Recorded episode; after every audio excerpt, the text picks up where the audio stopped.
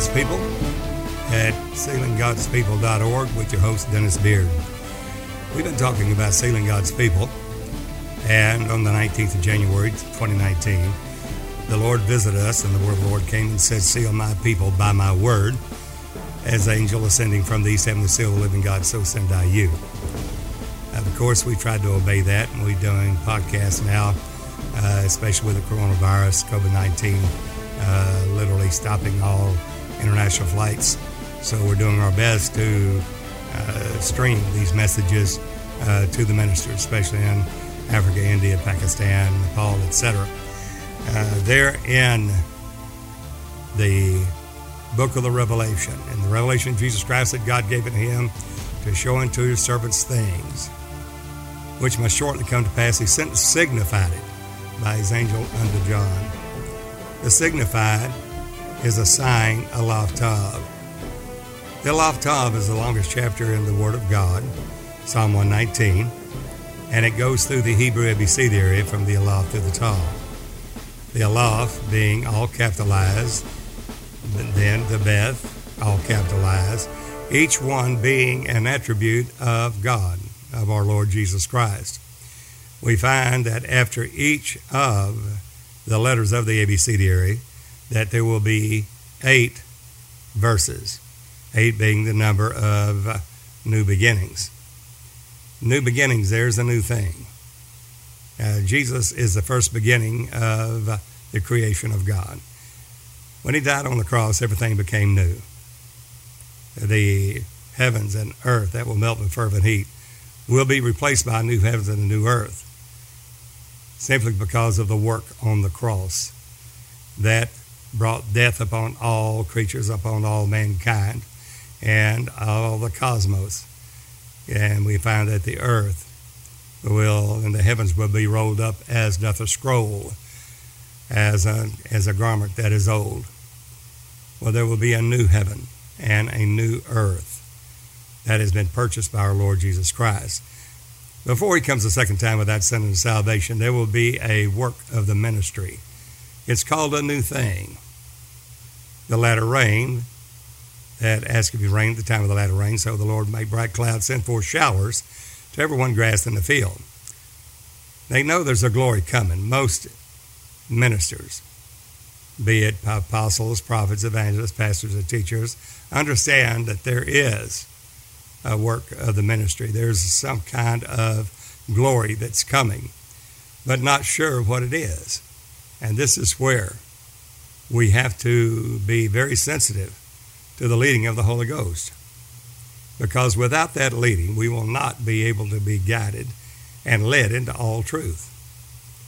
When you have a guide that leads you, all you have to do is be in subjection and walk softly before the Lord, that we do not miss and have an ear open to what the Spirit is saying to the churches. With that said, we're going to talk about what is so essential in making the kingdom of heaven. We know there's different stages of growth, going from faith to faith, from glory to glory, even as by the Spirit of the Lord. And by doing that, we know that God is allowing us to see what is coming upon the face of the earth to try the earth. As we look and comprehend the leading of the Holy Ghost and knowing the voice of the Lord Jesus Christ, the time is coming and now is when those that hear the voice of the Son of God shall live. What is that voice? The voice of the Son of God is individual instruction as to the leading of the Holy Ghost into all these things. Jesus said, I have many things to tell you, disciples, but you're not able to bear them now. When the comfort of the Holy Ghost has come, you will speak of me. All that the Father's given is given unto me. Therefore I said he'd speak of me and show you things that will come to pass. The things that we find in the revelation of Jesus Christ here in the last days, those things are the things of faith. It's the faith that was once delivered to the saints. Exactly what that is can only be ascertained and understood through the leading of the Holy Ghost. As we see in Revelation 1, verse 1, the revelation of Jesus Christ that God gave unto him to show unto his servants things which must shortly come to pass, sent and signified it by his angel unto John. John is Jehovah favored. We find that John was the only apostle that did not die a martyr's death. We find him on the Isle of Patmos writing the revelation of Jesus Christ that God gave unto him for our benefit to show us things. Now, Jesus told his disciples, I have many things to tell you. The things are the things of faith. Faith is the substance of things, so far, the evidence of things not seen. And that by faith the elders obtained a good report. And we're told to earnestly contend for the faith that was once delivered to the saints. And exactly what is that? Well, that's what we're talking about here. What is the faith that was once delivered to the saints? That faith is the new thing that God will do in the revelation of Jesus Christ, going from not babies, as a newborn babes, the desirous and sincere milk of the word they may grow thereby, but it's going to little children. I'll run to you, little children, because your sins are forgiven for his name's sake, and you have known the Father. Well, that's little children. The children of the kingdom will be cast out. Then we go to overcomers. These are the young men. You go from babies to little children to young men. These young men, we find in 1 John 2, verse 12 through 14, I write to you, young men, because the word of God is strong in you and you've overcome the wicked one. These are overcomers. Notice that in the book of the Revelation, in the sealing, it will be those that are overcomers. And we find it in every church from Ephesus, Smyrna, Pergamos, Thyatira, Sardis, Philadelphia, Laodicea. Every one of the churches that is listed in the book of the Revelation is let him that hath an ear hear what the Spirit is saying to the churches. Notice there, and notice the way that the Lord puts that as we read in Revelation 2 and Revelation 3 about the overcomers. It's about the voice, the voice of the seven thunders, the voice that we must hear in order to obey. In Revelation 2, we start with Ephesus. Notice that he says, He that hath an ear, let him hear what the Spirit's saying unto the churches. And he's going to say these things over and over, we're going to see the Lord saying these things. These things saith he that holdeth the seven uh, stars in his right hand, who walketh in the midst of the seven golden candlesticks. That's Ephesus. The word of the Lord to Ephesus. And he goes over there to Ephesus and says to him that overcometh, Will I give to eat of the tree of life, which is in the midst of the garden of God, the paradise of God. Then he goes to Smyrna. Notice what he says there. These things, saith the first and the last, which was dead and is alive. These things are the things of faith, to show unto his servants things which must shortly come to pass, and set and signified it. Then we go to uh, the church to Thyatira, and he says uh, to Thyatira, Pergamos and Thyatira, these things saith the Son of God. Every one that he mentions in the separate churches are these things. Again, to Sardius, he said, These things saith he that hath the seven spirits of God. And we find those seven spirits lives of the sevenfold Spirit of God in Isaiah 11, verse 2. Again, he says at Philadelphia, These things saith he that is holy, he that is true, he that hath the key of David. These things and finally, Laodicea. These things, saith the Amen. You see what we're saying here. These things are the things of faith. But what is this faith? We're going from faith to faith, from glory to glory. God has shown forth his glory in the face of Jesus Christ. But we have this treasure in earthen vessels that the excellency of the power might be of God and not of ourselves. The Lord is that Spirit, and where the Spirit of the Lord is, there is liberty we all with open face, beholding as in the glass the glory of the Lord, are changed into the same image from glory to glory, even as by the Spirit of the Lord.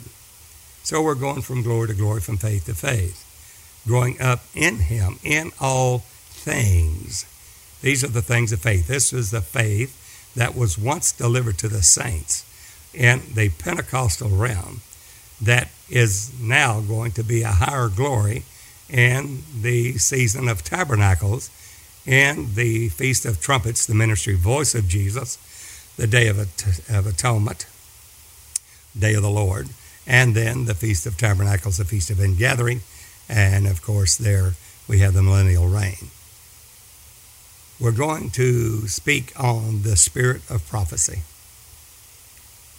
To know these things, the things of faith, the faith that was once delivered to the saints. What are these things?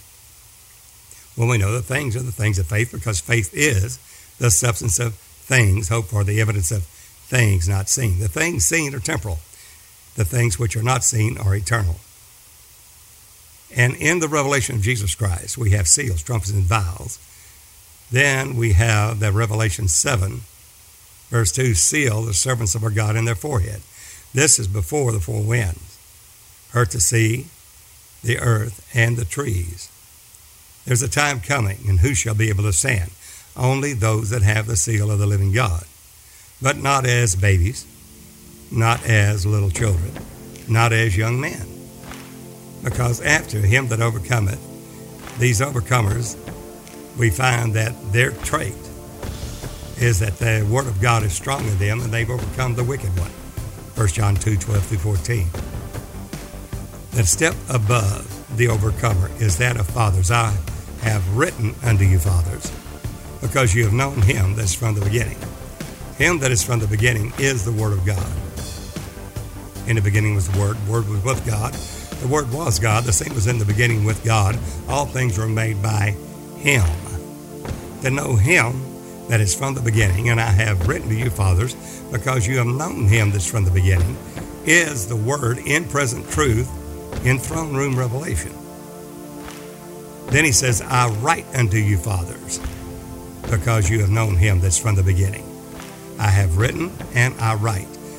Why? Because uh, the time is coming and now is when those that hear the voice of the Son of God shall live.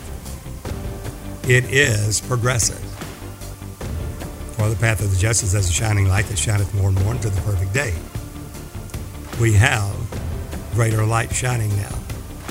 And to earnestly contend for the faith that was once delivered to the saints, we need to know what that faith is and what is the glory. And we're going to see that John will see a man in Revelation 19:10 as we turn there. And so we will see in the Word of God, and I'd like you to follow along.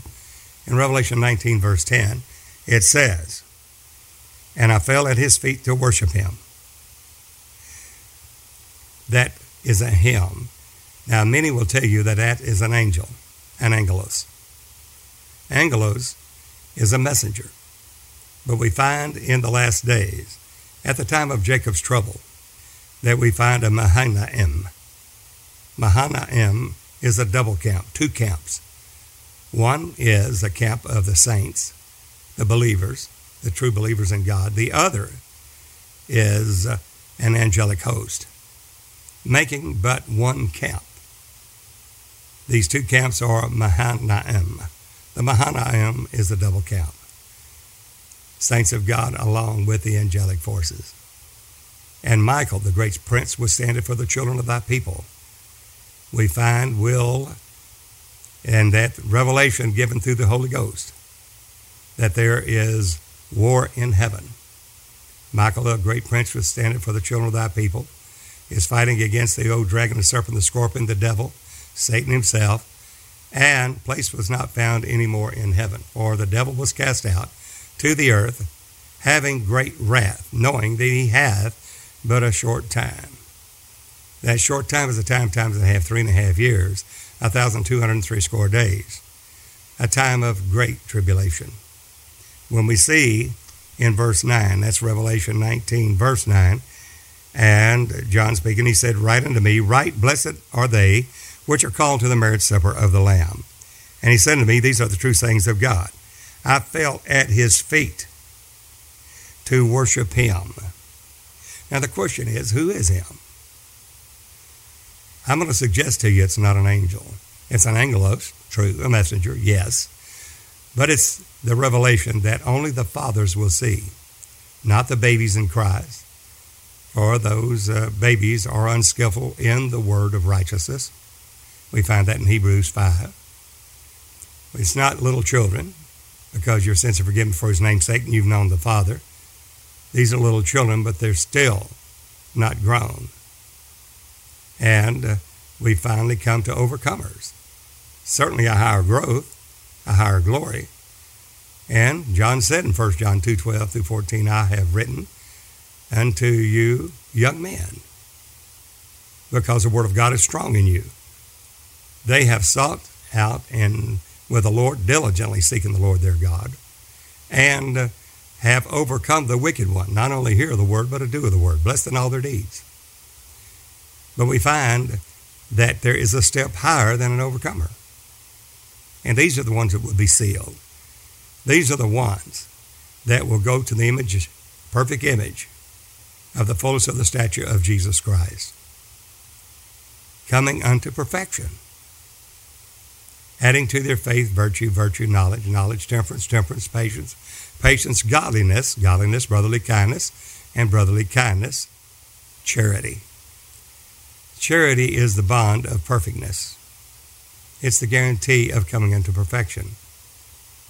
Charity will cover a multitude of sins. Why? Because it's not just love, it's a love for God based in doing His will in the Word. Love based in the Word is charity. And that requires obedience.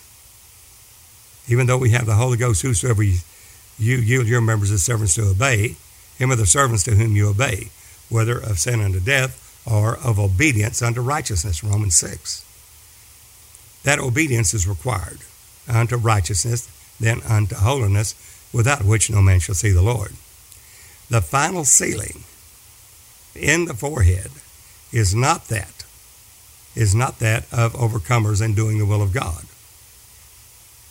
We find in Exodus 28 the first sealing, the engraving of an engraver, an engraver of a signet, a sign, S I G N, Aleph Tav.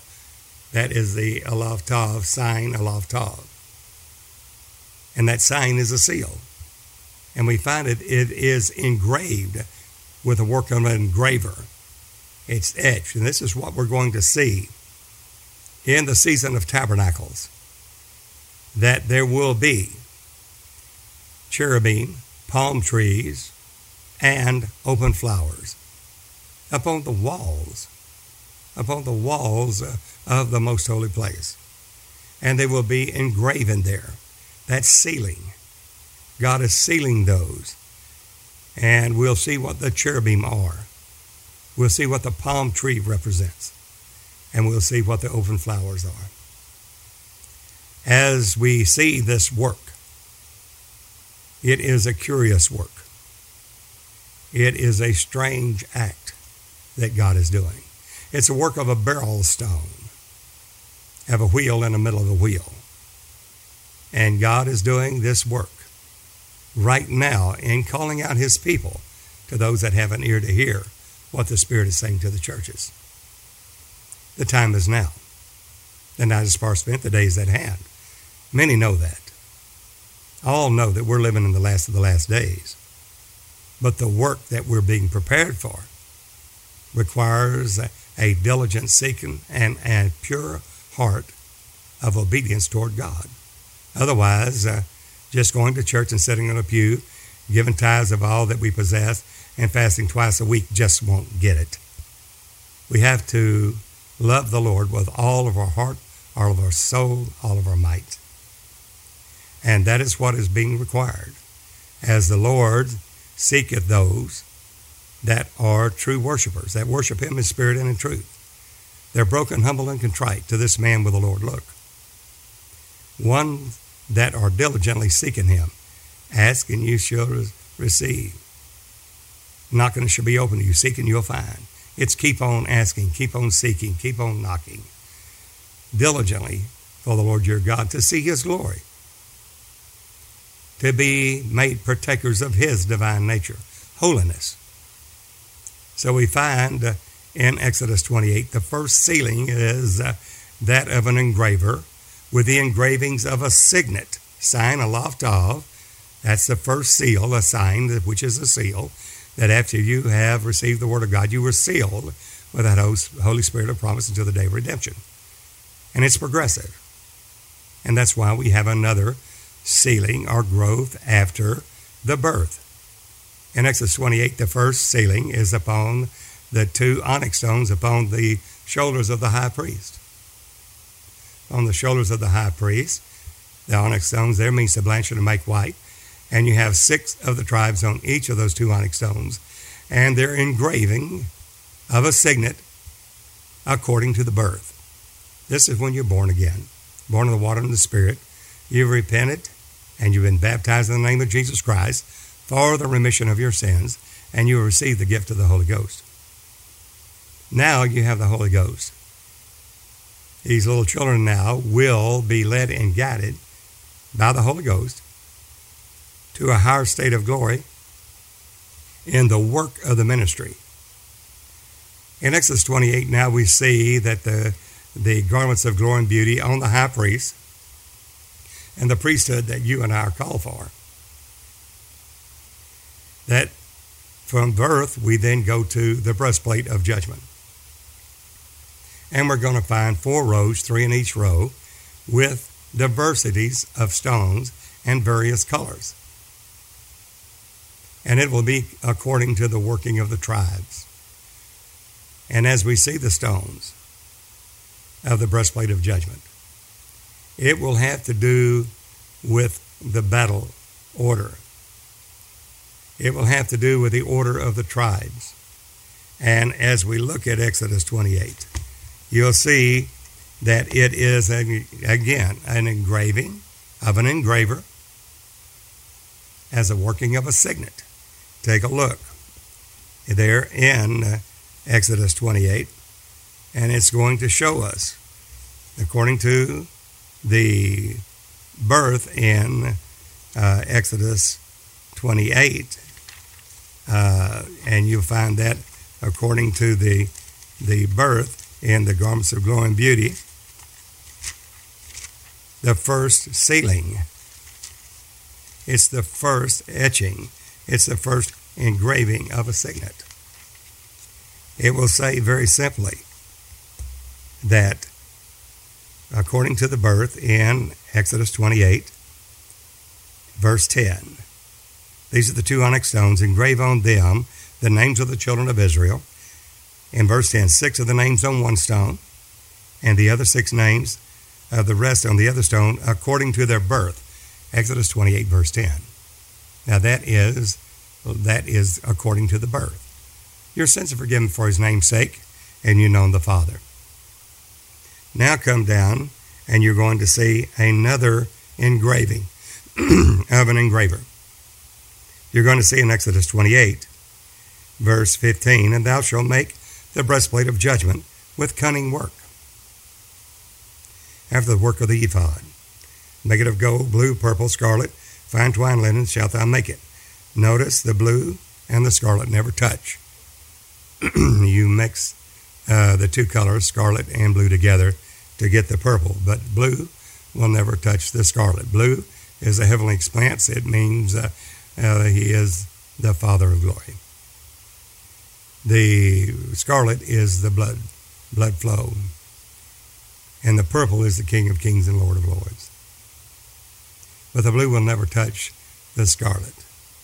And the scarlet will never touch the blue because it's the work of the ministry, which of these twain Jesus took the ordinance of that law, nailing it to his cross, and of the twain making one new man.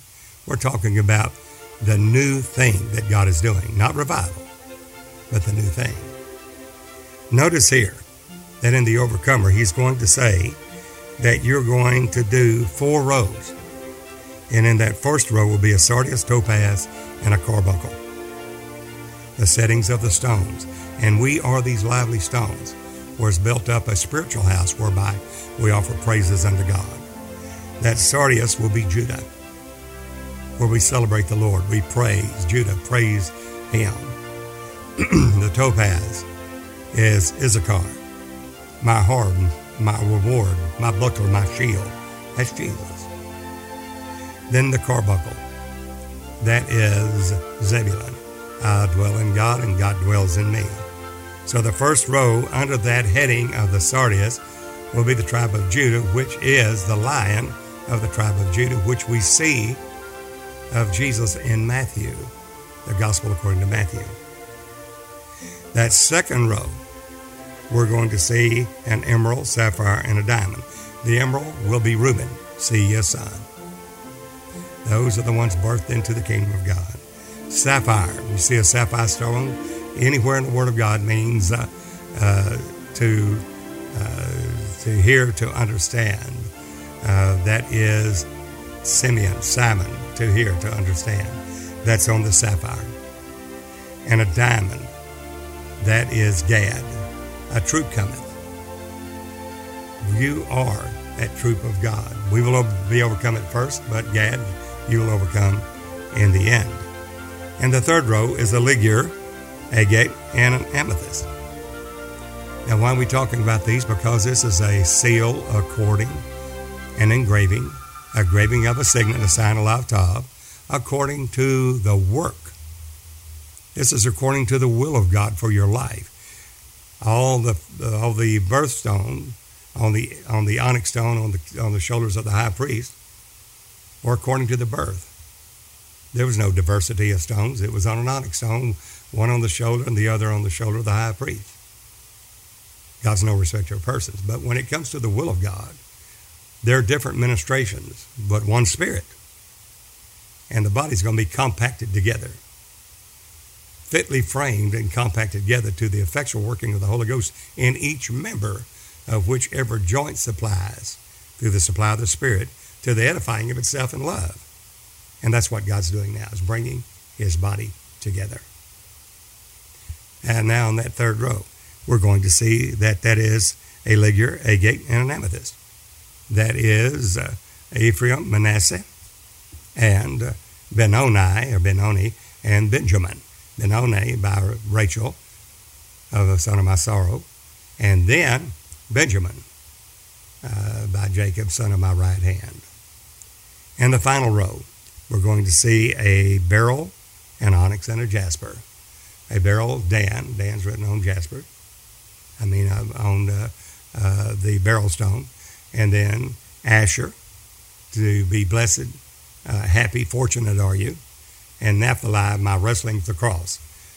Each one of these are lively stones built of a spiritual house, and you are these stones. The battle order there, very simply, if you look at that order, and there were going to be several different orders of these tribes, and we'll get into that in Revelation 7 after the sealing of the servants and why he changes the battle order. But for right now, in the present, Pentecostal, as we're going into the season of tabernacles, we're going to see that the first row is Judah, Issachar, Zebulun. No matter what you go through, the first thing you do is praise God. In all things, give thanks, for this is the will of God for you. Why? Because uh, uh, Issachar, he's your buckler, he's your shield, he is your reward. He is your hire, he is your reward.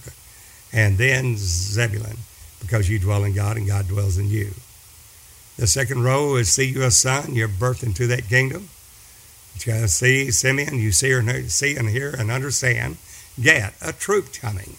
There's warfare. Then uh, that third row, Ephraim, double fruit. Manasseh, you're crucified the world of worlds, crucified unto you. And then Benjamin, you're a son of God's right hand. Then the final row, you're going to have Dan, Asher, and Naphtali. Dan, judge. There, then blessed, happy, fortunate are you. Naphtali, my wrestling because of the cross. If you will do that battle, battle, battle order in every situation you're in, you're going to overcome and these are overcomers. Notice that it says that this is an engraving. Look at verse 21. As soon as he gives you the four rows, then in Exodus 28, verse 21, he said, The stones shall be with the names of the children of Israel, 12 according to their names. This is the work, and their names literally reveal the work that they're doing in the work of the ministry. And this will apply to each believer in the body of Christ. According to their names, like the engravings of a signet. The engravings of a signet. There is your sealing again in a higher glory than little children or birth to overcomers, young men. Everyone with his name shall they be according to the 12 tribes. Now that's according to the Word of God and the will of God for each of these when there's diversity of color, colors because each one of us has a member in particular part to do in the body of Christ. And that's the reason he said, uh, John in his epistle, 1 John 2 12 through 14 states, I write to you, young men, because the Word of God is strong in you, and you have overcome the wicked one. How did you do that? Well, you did the will of God. Romans 12, verse 1 I beseech you, brethren, by the mercies of God, you present your bodies a living sacrifice, wholly acceptable unto God, which is your reasonable service, and be not conformed to this world. Be ye transformed by the renewing of your mind, that you may prove what is that good and acceptable and perfect will of God for you is. There's only one way to know the will of God, and that is to get into His Word, you with your Savior, becoming one with that Word in obedience unto righteousness. And by doing so, you will overcome the wicked one. And this is the victory that overcometh the world, even our faith.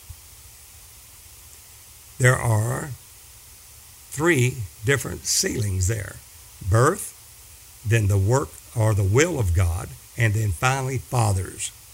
Notice that the last one in Exodus 28 for the high priest, to which we're all called as kings and priests unto the Lord our God. And these are the garments of glory and beauty.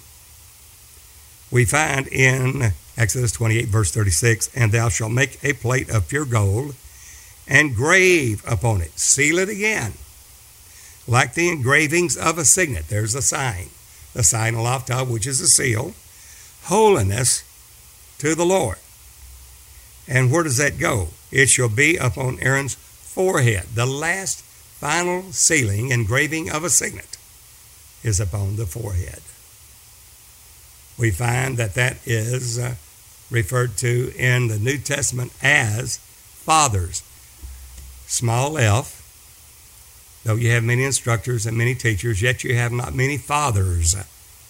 The fathers there, we find that John says, I write unto you fathers, because you have known him that is from the beginning. I have written unto you, fathers, because you have known him that's from the beginning. That is the Word. That Word is how we are sealed, and that is sanctify them through thy truth. Thy Word is truth, and the Holy Ghost through the Word. As Jesus said, when the Comforters come, he'll speak of me. For all the Father's given is given unto me. Therefore I said he would speak of me, the Word of God and show you things which will come to pass. And that's exactly what John starts with in the revelation of Jesus Christ that God gave unto him to show unto his servants things which must shortly come to pass. He sent and signified it. The engraving of an engraver, of a signet, a sign Aleph Tav, a seal, and its growth from babies to young, little children to, to young men and ultimately the fathers. Fathers are in the forehead. And this is what we see in the Revelation 7 that seal the servants of our God in their forehead. Not on their forehead, in their forehead. Now notice the mark of the beast, the chi xi stigma, the 603 score and 6, is a mark in their forehead or in their right hand. But the seal of God has nothing to do with the right hand. Why? Because we're already seated in heavenly places there when Jesus set him at the right hand. What he wrought to usward, what he set him at his own right hand in heavenly places. Now we, the body of Christ, are made to sit together in heavenly places in Christ Jesus. So now it's the forehead, it's the mind of Christ. We don't have to worry about in the in the in the hand, in the right hand. The beast will be the one that deceives on that. Chi Xi stigma is Christ is not come in the flesh. 600, Christ, stigma, flesh. 60, rebelling against that. Jesus Christ is not come in the flesh. chi xi stigma. There we find in the work of the ministry what we are all called for, and he gave apostles, some prophets, some evangelists, some pastors and teachers, for the perfecting of the saints, for the work of the ministry. The work of the ministry is overcomers unto fathers. Fathers is growing up into Jesus in all things. In Revelation 19:10, I submit to you that's not an angel. Somebody said, well, it's an angelos because we see that over there in Revelation 22:8 when it says the same thing, pretty much the same thing because it said, I, I, John, saw these things. These things are the things that he is now revealing to us, the things of faith. Faith is the substance of things so far. Jesus said, uh, These things I write unto you. These things saith the Son of God. These things saith Amen. These things are the things of faith that was once delivered to the saints, but is a higher glory now from faith to faith to be revealed in the last days in the work of the ministry, with this everlasting gospel being preached in all the world for a witness in all nations, and then the end will come. Notice it says in John, this is Revelation 22 8, I saw these things. I heard them. In other words, he understood them. He is conveying that on, communicating to us that have an ear to hear these things. And when I heard and seen, I fell down to worship before the feet of the angel which showed me these things. Somebody said, well, that angel, that angel is one of the heavenly being there. Why would you say that as an angel? Because an angel is not redeemed. He did not take on him the nature of angels, but the seed of Abraham. Take a look at the next verse.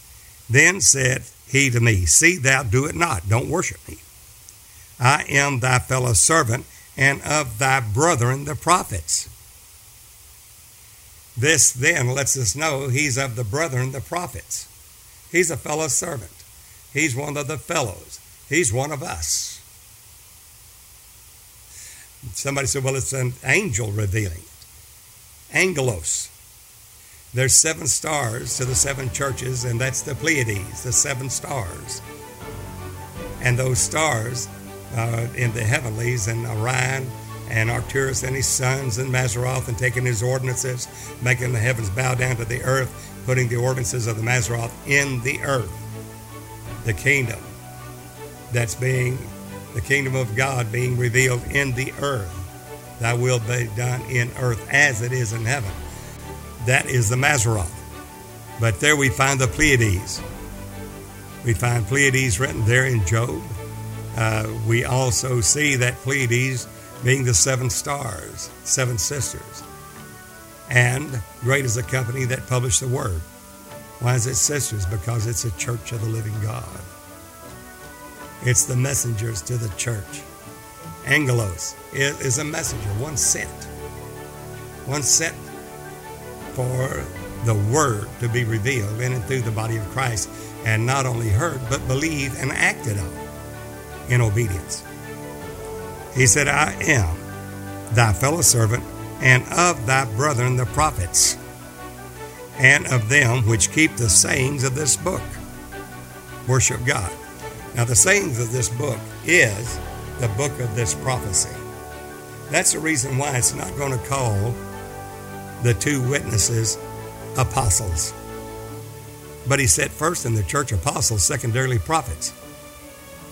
Well, why did he say the two prophets? They're dead bodies. These, these two witnesses.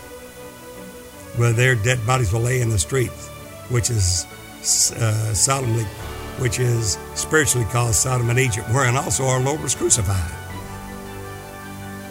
And then they will not suffer their dead bodies to be buried for three and a half days. Not three days, three and a half days. Why? Because it's half of a week that is the work of the ministry. Jesus got off in the midst of the week, but not of himself. It refers to the three and one half, not Seboa, but Heptad, year work of Jesus Christ. He was cut off, on the, cut off in the midst of the week, but not for himself. Who shall declare his generation? The generation that shall be counted for the seed. There remains another three and a half year. Time times and a half, 1,203 score days, 42 months of the Jesus ministry. That's the work of the ministry in Ephesians 4 that you and I are called for. For those that have an ear, you need to call. We need to get together as the body of Christ is coming together. And this word will literally go in all the earth. And it will be a witness unto all nations. And then the end will come. Now, we find also that John, I'm going to submit to you that John Jehovah favored is not a little baby. He is not a little children. Not just young men, an overcomer. He is uh, fathers. He has reached that state of fathers, growing up in him in all things. He has known him that's from the beginning. These things are the things of faith. It is the testimony of Jesus. It's within the veil. Now we partake of that good word of God when we find the table of shewbread, the showbread. That table on the north side of the sanctuary, of the holy place, and the seven golden candlestick, that menorah, that candlestick, that golden candlestick of the beaten work, had 22 knops of bowls that fed the seven lamps with a half egg of beaten olive oil in each of the 22 knops of bowls made like unto almonds, almonds which is uh, almond, Luz, which is Bethel, house of God. Now, with that said, it shined in the holy place, the sanctuary, that lead candlestick shone over there against the shewbread to give light unto the sanctuary. The high priest worked in there.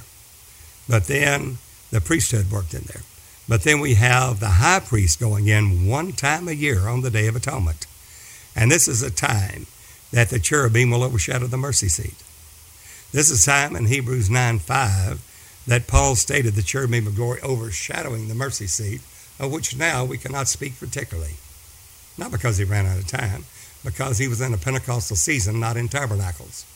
He was not in uh, the Feast of Trumpets of Rosh Hashanah, the ministry voice of Jesus which will be three and a half years, 42 months, time times and a half, 1,203 score days to preach this everlasting gospel to all the world for a witness in all nations.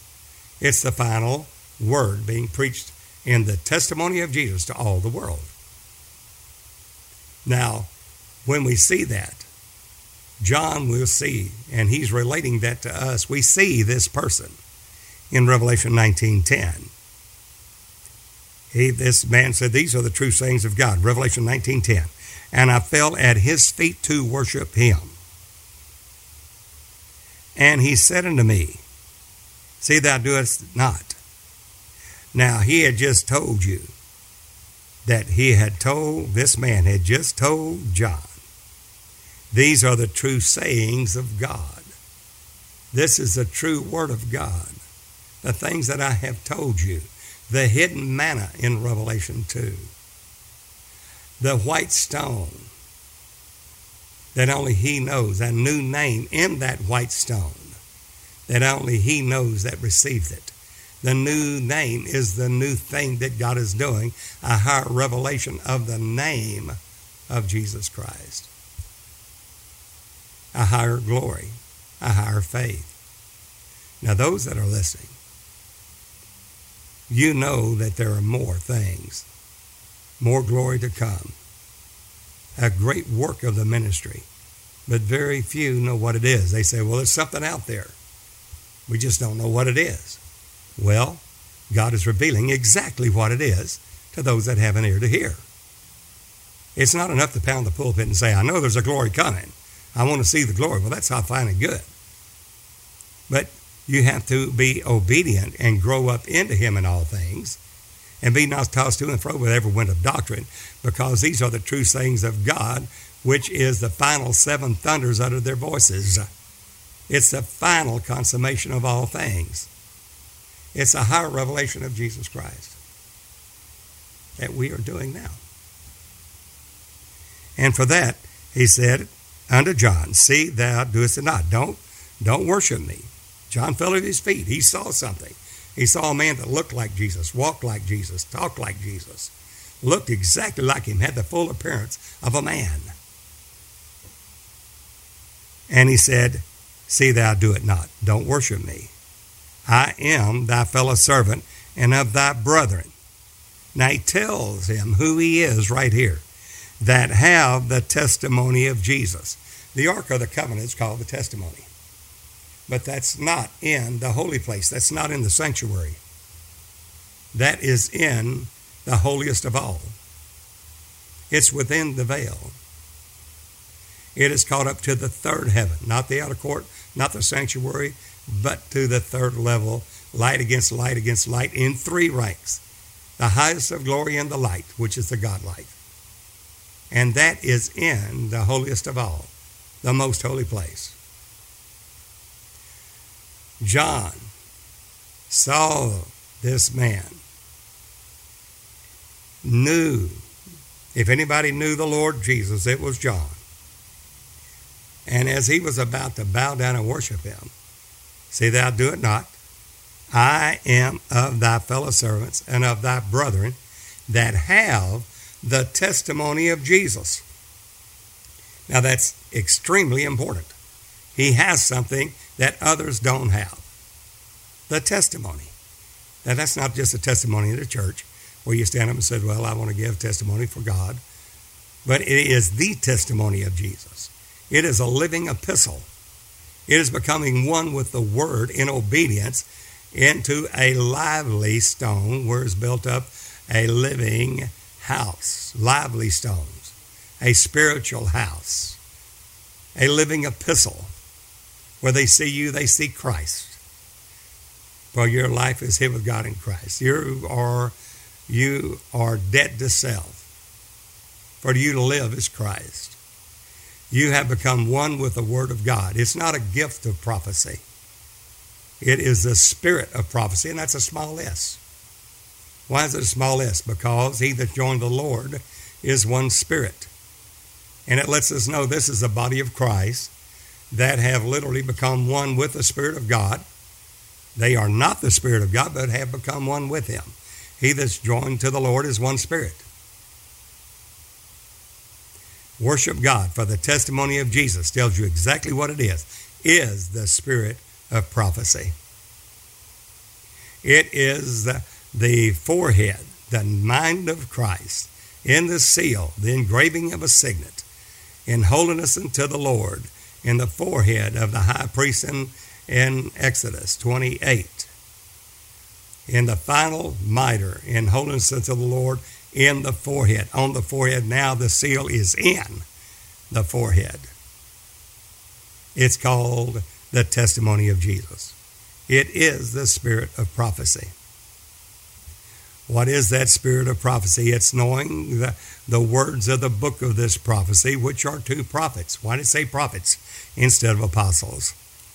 Because they are prophets that understand the words of the book of this prophecy, and they will prophesy again before many nations, kindreds, tongues, and kings, uh, realizing they are carrying that word, the true sayings of God that was given unto John that John again, the body of Christ again, will stand up and prophesy this to all nations, kindreds, uh, their peoples and, and, and tongues. There we find in Revelation 10 that John had to take the little book. After the seven thunders uttered their voices, John was about to write. The voices there are the individual revelation of the final seven perfecting thunders of God, the voice of God, the, and the seven thunders uttered their voices. And they were, they, John was about to write, and he said, "See thou doest it not." Then he saw the book, the little book, in the angel's hand. God has taken that book and compacted it. He has literally made a little book from Genesis to Revelation where we can eat all of it. But nobody's going to give it to you. The kingdom of God suffers violence, the violent take it by force. John was told, take the book. Take the little book out of the angel's hand and eat you all of it. You have to take it, friend. You have to diligently be seeking for the Lord your God. If you're living lackadaisically, going to church, thinking everything's all right, I'm saved, and one day when I die, I'm going to heaven, not realizing there's a work that God wants you to do, a glory that has to be obtained, that you have to press toward the mark for the high calling of God in Christ Jesus. And as many as be perfect be thus minded, and you don't have that mind. That mind of Christ requires a sealing in the forehead in Revelation 7. It is still open for those that have an ear to hear what the Spirit is saying to the churches. Come out of her, touch not the unclean thing. The body of Christ has to come together rather than being divided through different divisions, heresies, and denominations. And it will happen. The ones that stay in the denominations, I'm afraid, they're through these divisions and heresies, that they are proved only among those approved among yourselves and not of God. These are the ones that come out of her, that will diligently seek the Lord their God, will find themselves in a wilderness. They're to be tried of God.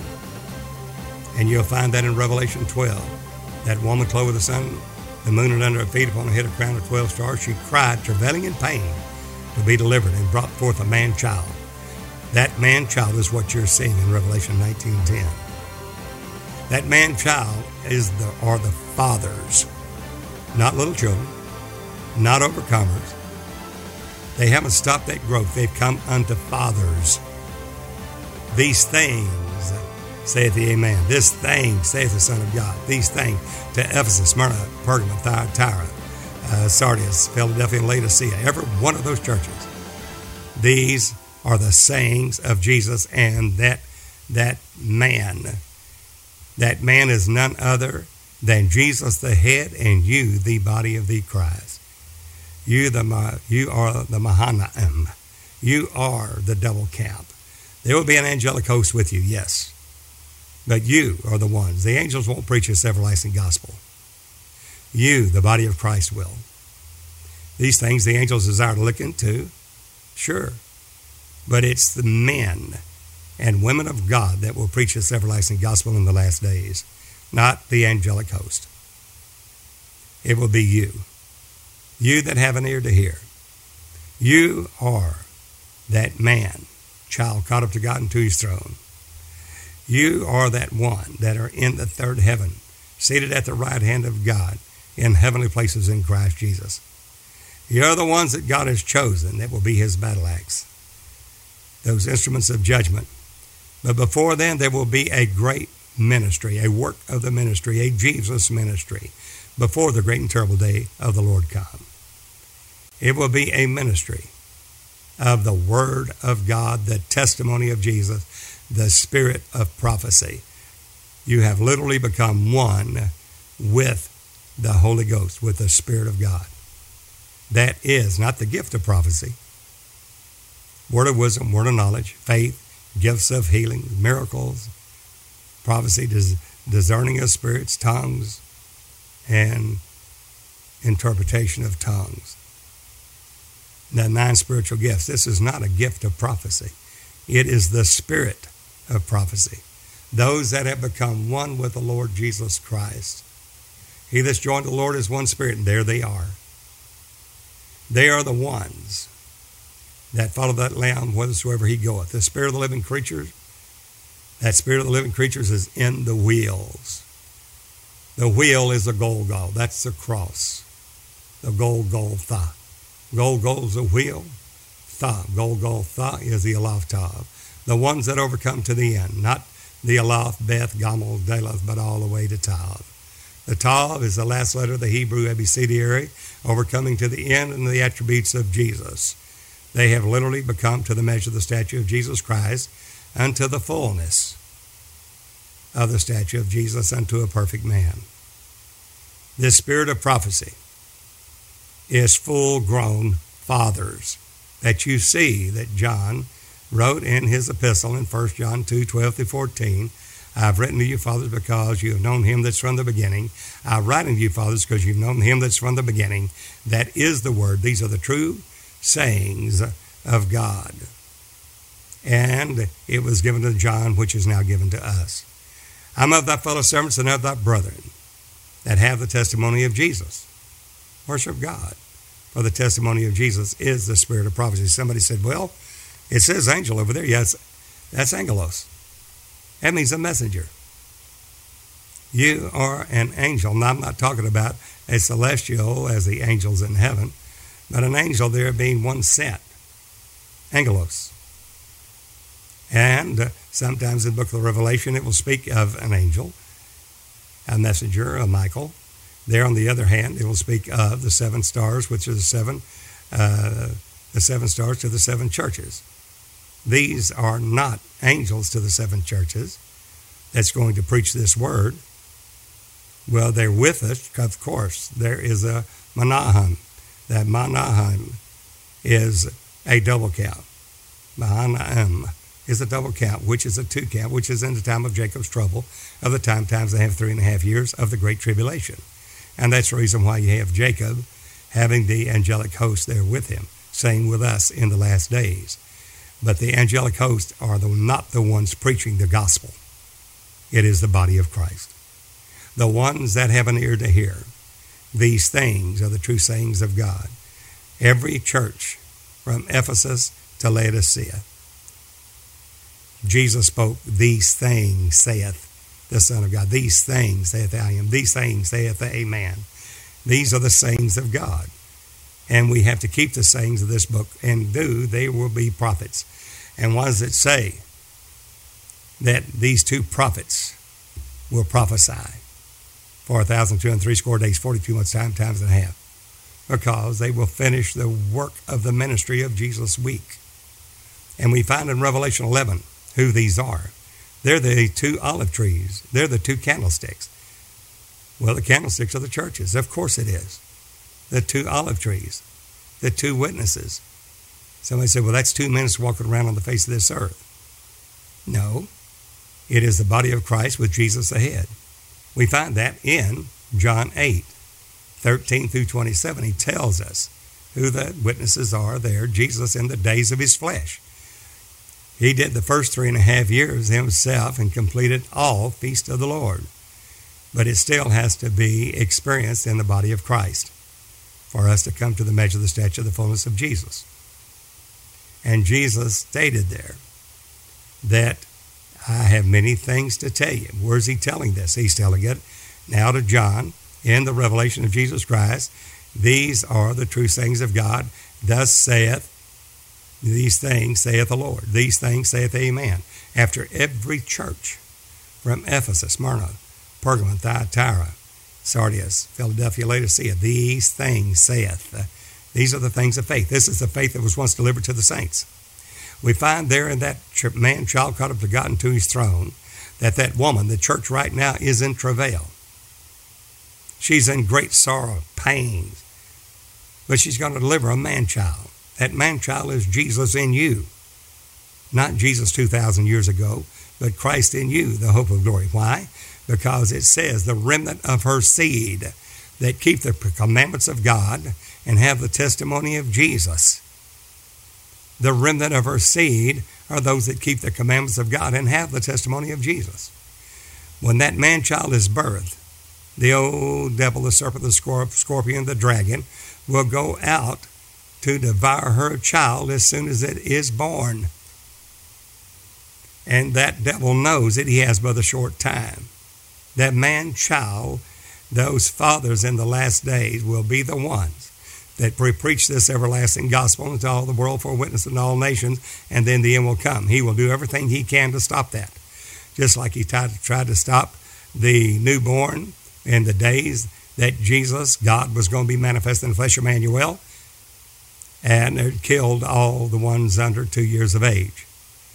The same will happen in the last days that the Lord that uh, when the Lord does this work and brings forth this great revelation of Jesus and the testimony of Jesus, the spirit of prophecy given to his saints, to the church, that the devil and all that are against the holy covenant, all against Jesus, will do everything they can to deny and stop this word from going forth.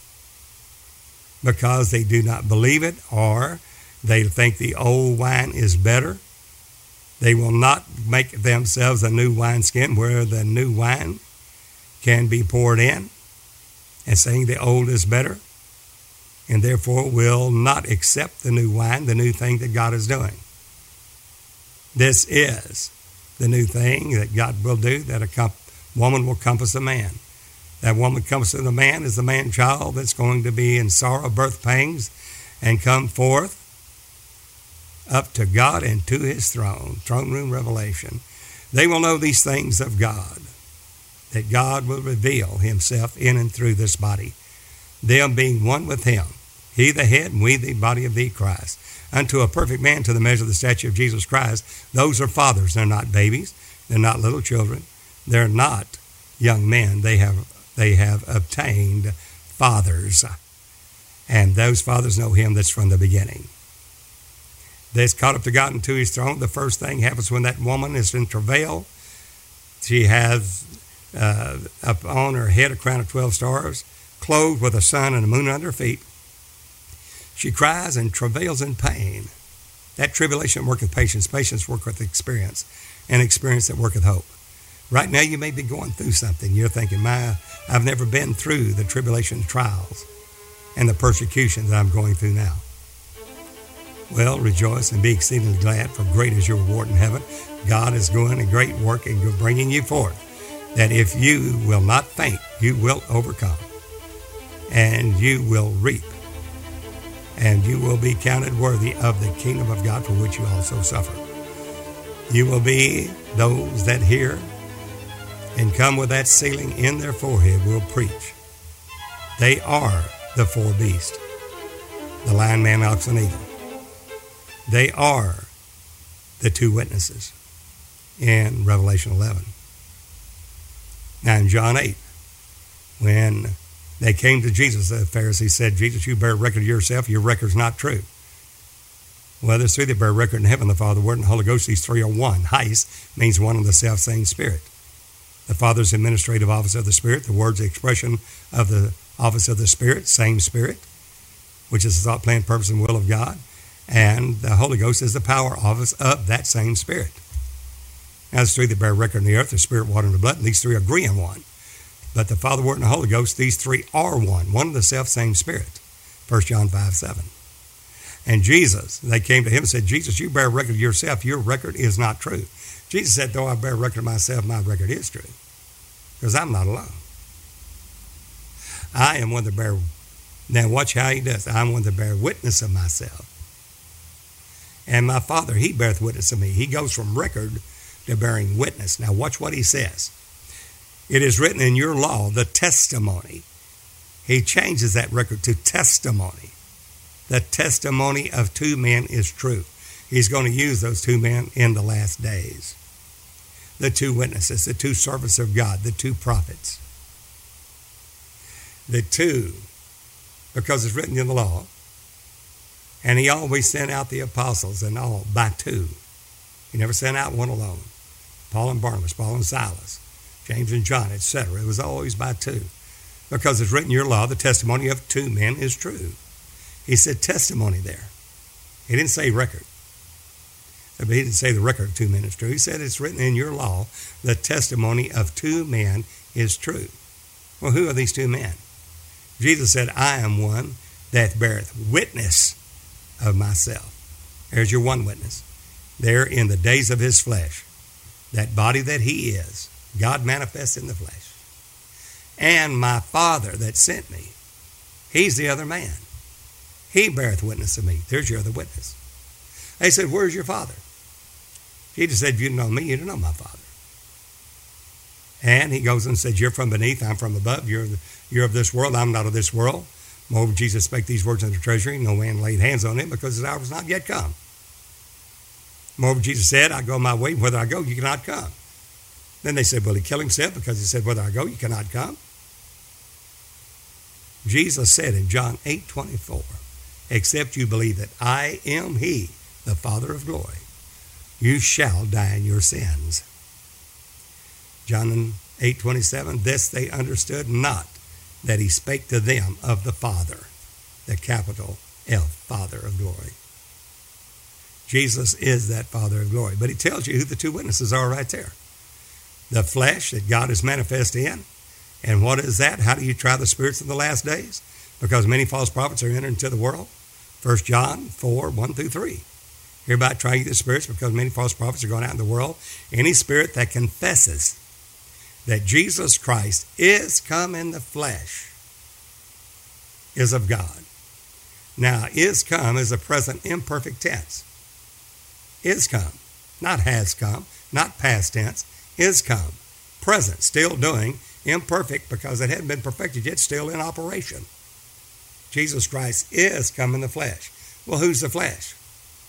You are bone of his bone. You are flesh of his flesh. You are the body of the Christ.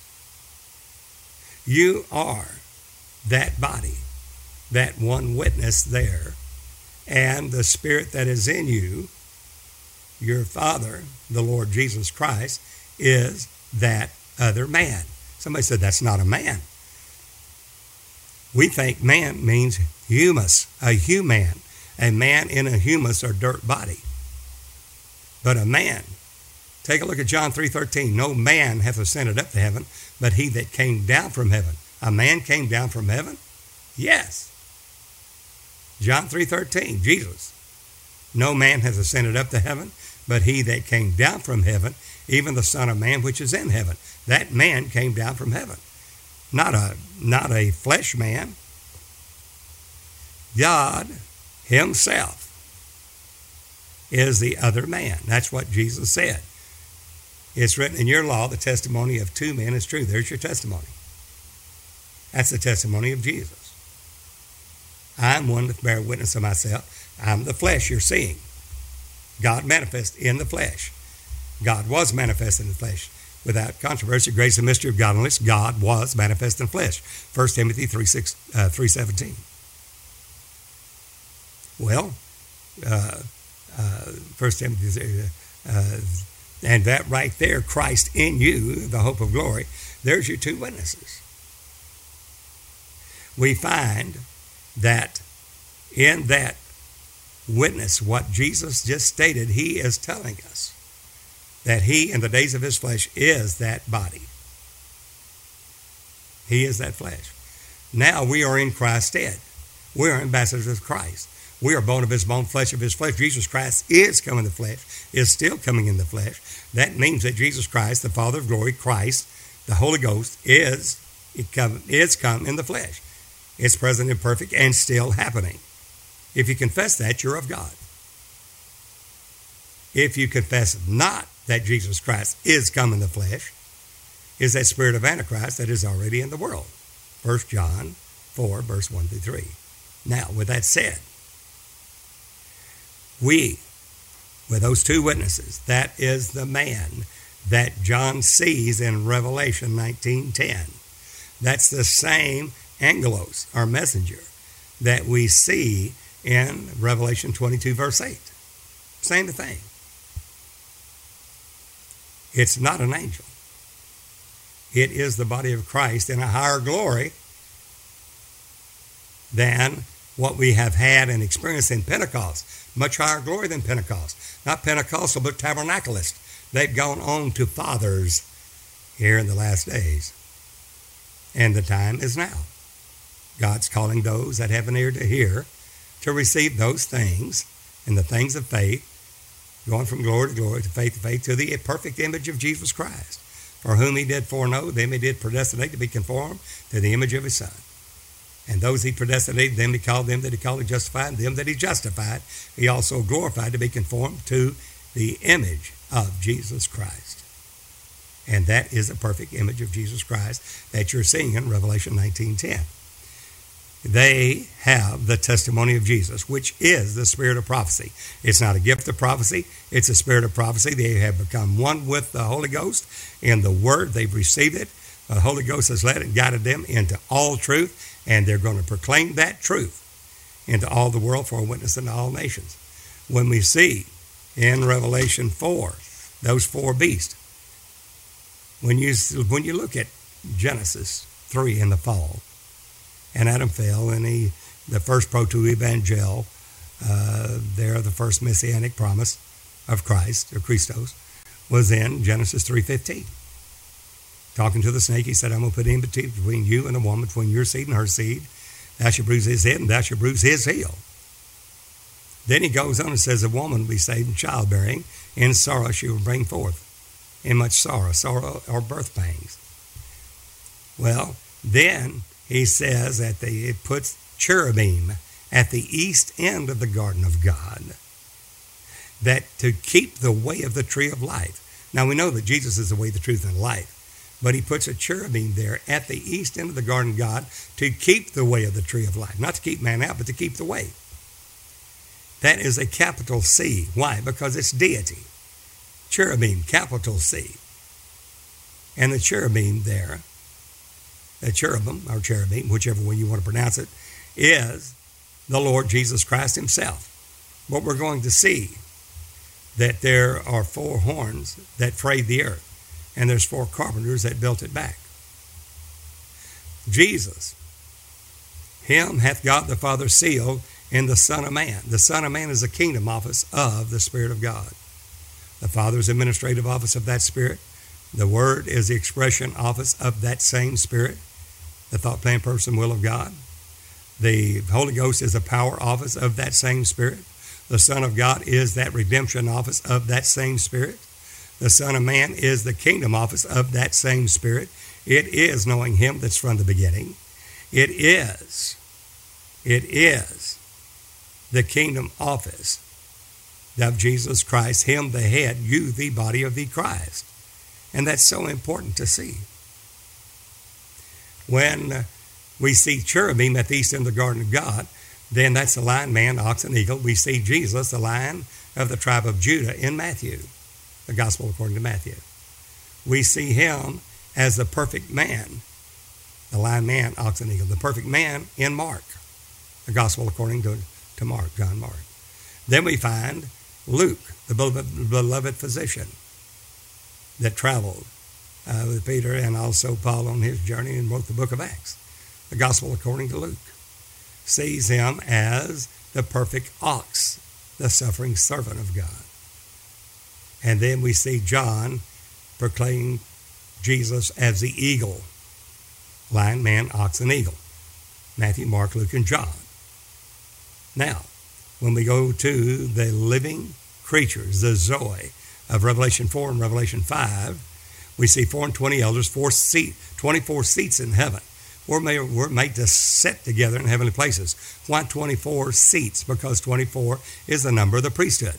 24 courses there of the priest. There's 24 seats.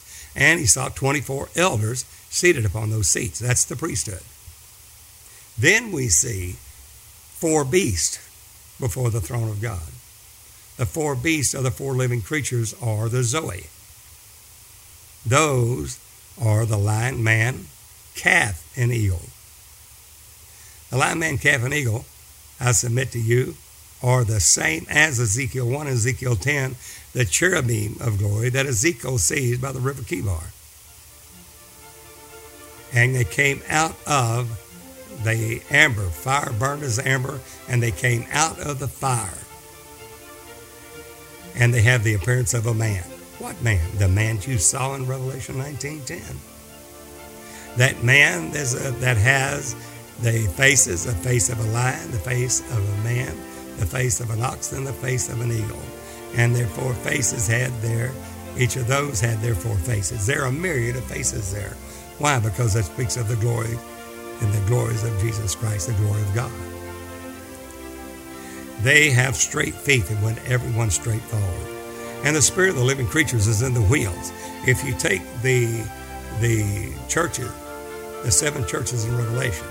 You have Ephesus, Smyrna, Pergamon, Thyatira, keep going, Sardis, Philadelphia, Laodicea. You have a circle there. The beginning, no end. It speaks of eternity, which is God. But in the midst of the seven golden candlesticks, in the midst of those churches, is one like the Son of Man. The Son of Man is the kingdom officer. He didn't say Son of God, he said Son of Man. Why? Because he's the head with the body. And all judgments given to the Son of Man because he is the Son of Man. There, he's in the midst of a wheel, in the midst of a wheel. In Ezekiel, it says, It would cry to the wheels in my hearing, Oh, wheel, but one. Why? Because you have the spirit of prophecy. He that's joined the Lord is one spirit, and that is the spirit of prophecy, not the spirits of prophecy, but the spirit of prophecy, not a gift of prophecy. You become one with that word. You become one with the word of God. These are the true words, the true sayings of God, and you become one with it. And that's the reason why the cherubim, the cherubim that you see of the living creatures uh, in Revelation 4 and Revelation 5, speaking of the four and twenty elders and the four beasts that sing the song of the redeemed. The angels are not redeemed. God did not come down and down across to redeem the angels. The ones that kept not their first state, estate are kept in everlasting chains uh, there, uh, uh, bound in everlasting chains until the day of the Lord.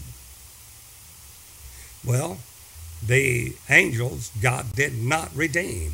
He didn't take on him the nature of angels, but the seed of Abraham.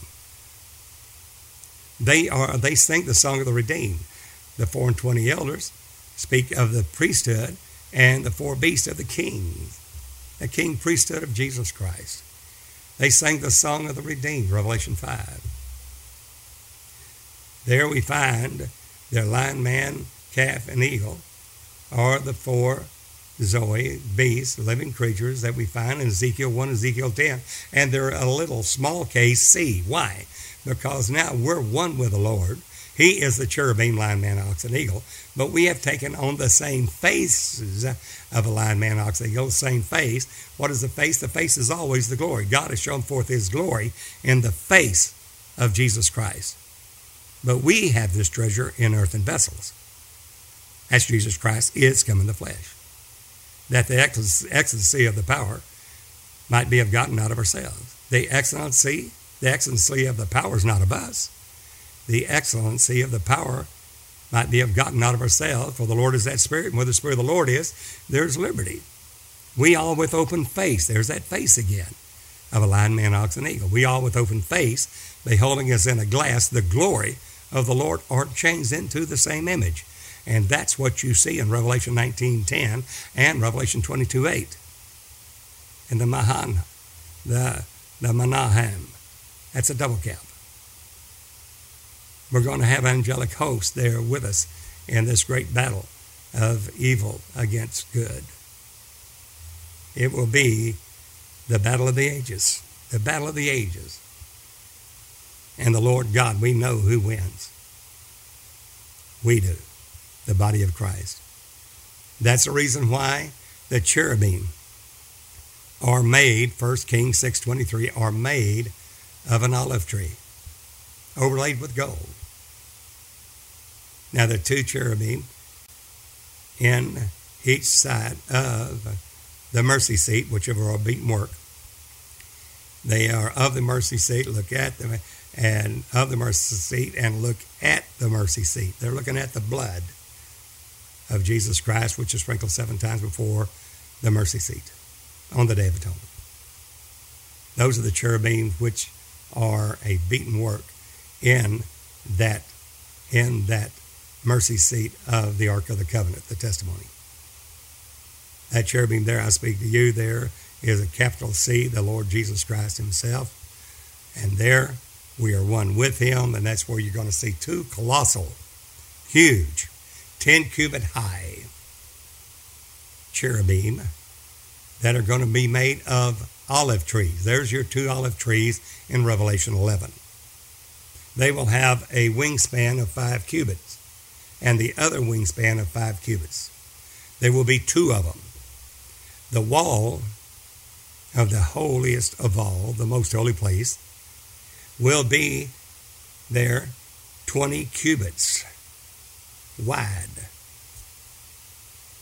Where in Moses' tabernacle, which was dedicated in Passover, was 10 by 10 by 10, or 1,000 cubits. But there we have a 10 by 10 by 20, 20, 20 cubits wide. 20 cubits wide there are the walls of salvation. And 20 speaks of redemption. 10's responsibility man. That Moses' tabernacle was dedicated in Passover. Solomon's temple was dedicated in the seventh month Tishri Ethanim. In the seventh month, in the 21st day of the seventh month, we find in Haggai 2 that he'll make the glory of the latter house greater than that of the former. When the desire of all nations shall, shall come, and the silver and gold is mine, I'll make the glory of the latter house greater than that of the former. We're talking about the former house of Pentecost, the latter house of tabernacles. Jesus stated that in the last days that we will come to the measure of the stature of himself. And those in Matthew 5, 6, and 7 in the constitution of the kingdom of heaven, that not all saying to me, Lord, Lord, will be able to enter in. No man can call Jesus Lord, Lord Jehovah God Almighty, except by the Holy Ghost. They said Lord. But he said, Not all that saying to me, Lord, Lord, will be able to enter in. Then they will begin to profess unto Jesus, Lord, we've cast out devils. We've prophesied in your name. We've done many wonderful works in your name. Then Jesus will say, I never knew you. Depart from me, you that work iniquity, not sin, sin's a transgression of the law, but iniquity, lawlessness, not being led of the Spirit of God. You didn't do the will of God. God worketh in you both to will and to do of his good pleasure. Now the quest for life is that after we see the lightning, the effulgence of revelation of Jesus, and the thunders, we hear the, the voice and the understanding of the word, then the voices is to hear that voice of God in obedience to do his will for each individual member in particular. We have to do the will of God. Each member in particular has a part that only they are called to do. Therefore, we must do the will of God. The ones that do not, even though they were born again, even though they had the newborn babes and come to little children and knows that he's the Father, calling him Lord, yet when it come to overcomers doing the will of God, they didn't do it. Because Jesus said, Depart from me, you that work iniquity, for I never knew you. Then he says, for you did not do the will of my Father which is in heaven. You didn't do it. So they did not make that sealing. They didn't make that growth of an engraving of a signet, a sign of tav, an engraving of an engraver, going all the way to the measure of the statue of Jesus Christ. They didn't make it. How sad shall it be? Then we go to the final fathers. There's your cherubim. They're the ones that sing the song of the, of the Lord, then the song of the Lamb, which is the song of the redeemed, Revelation 5. These are not angels. They are the body of Christ. They are the cherubim. And it was cried to the wheels of my hearing, O wheel, but one, being one with the Lord. And that's what God has called us for. Notice on the walls, there's more engravings because it'll show forth the glory all around the Ark of the Covenant, the testimony. These are 10 cubits high of olive tree overlaid with gold. The cherubim. In uh, some of the versions, it says these two cherubim are two men. You'll find that in some of the of some of the manuscripts. They'll say they're two men, but we know they have an appearance of a man. We know that they each had uh, their four faces: lion, man, ox, and eagle. Ezekiel 1, Ezekiel 10, which are the cherubim, which is in the image of Jesus Christ. They're not God, it's a little c. They come to the measure of the statue of Jesus Christ into a perfect man. And now on the walls, they engrave cherubim. Why? Because that's the highest glory that mankind will receive in this lifetime before our vile bodies is changed and fashioned like his glorious body, whereby he's able to subdue all things unto himself our vile body, being fashioned like unto his glorious body, whereby he's able to subdue all things unto himself. That, that change in Zechariah 3 is that man. It's Joshua, the son of Josedek. It is Joshua coming before the throne of God, Satan there to prevent it. There's a seven head, ten horned beast and ten crowns upon his head to devour the man child as soon as it's born. Joshua, the ones called by the name of, of uh, Jesus, those that are called by his name, it says, Take the filthy garments off of him and give him a change of raiment. That is the new thing. The change of raiment is the new thing. Joshua will have a change of raiment. Who is this? This is be there will be a stone, whereas upon seven eyes, there called the branch. Notice it said these are the men and fellows that are wondered at. Men of wonders, signs, divers miracles, wonders, and gifts of the Holy Ghost, according to God's will. That change right now, as Zechariah 3 going into Zechariah 4, the two sons of old, the two witnesses, that is the Spirit of God, that is the man, one man, and the body of Christ is the other. Jesus Christ is come in the flesh. Here's your two witnesses. That will go, and he will take the walls that are 20 cubits wide, and one wing of the cherub touches that wall. Five cubits, one wing. Five cubits, the other wing. Now touching all the, the other wing of that cherub going to the other wing of that cherub touching the wall means the walls of salvation are now touched and acquired by the Lord Jesus Christ for his body. Coming to the measure of the stature of the fullness of Christ. They have come not through the Aleph, Beth, Gamel, Dalet, Ha. They have gone all the way to the Tav, salvation, written Tav, salvation as a cross you, they have carved cherubim upon the walls. Why? Because cherubim is the highest glory to be obtained by the body of Christ. Palm trees will be carved there. Why? Because it's a season in the Sukkot, in tabernacles. I've brought you out of Egypt. I've brought you out of the world.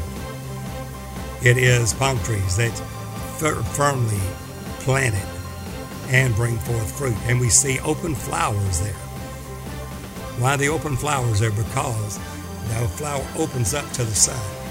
The sun of Righteousness arise with healing in his wings. And the open flowers open for the sun to receive that in the rain. And when the sun disappears, it closes. These are open flowers. They're open hearts to receive the Word of God. They are the cherubim. It's the highest glory that will be obtained by the body of Christ in the last days to the measure of the stature of the fullness of Christ being a perfect image of Jesus Christ. Indeed, that is the knowledge of the Son of God is epiginosko, not knowing him after the flesh, but after the spirit. But it's epiginosko, a higher glory, literally through the image uh, of Jesus Christ unto a perfect man, unto the measure of the stature of Jesus Christ. That's a knowledge of the Son of God. So the testimony of Jesus is what we're focused on in this podcast. That is the spirit of prophecy.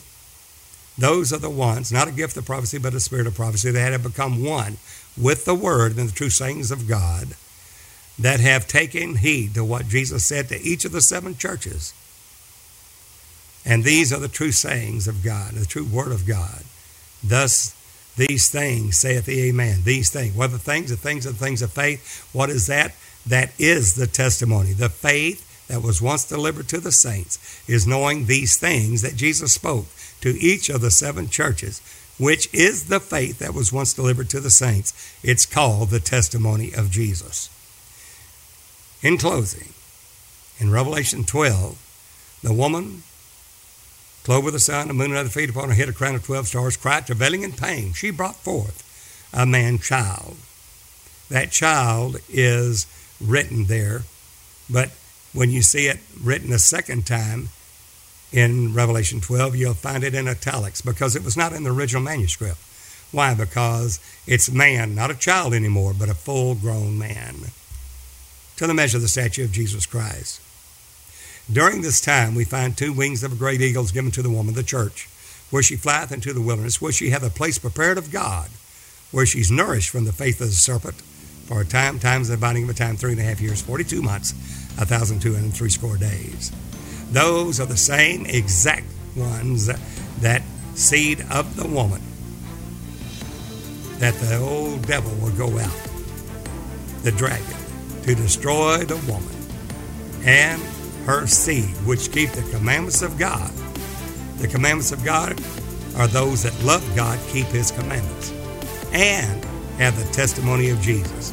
That testimony of Jesus is the faith that was once delivered to the saints, knowing those things that Jesus has spoken to each of the seven churches to where they are allowed and sealed in Revelation 7 because they have believed it and received it and they take on the mind of Christ being sealed in their foreheads, able to stand.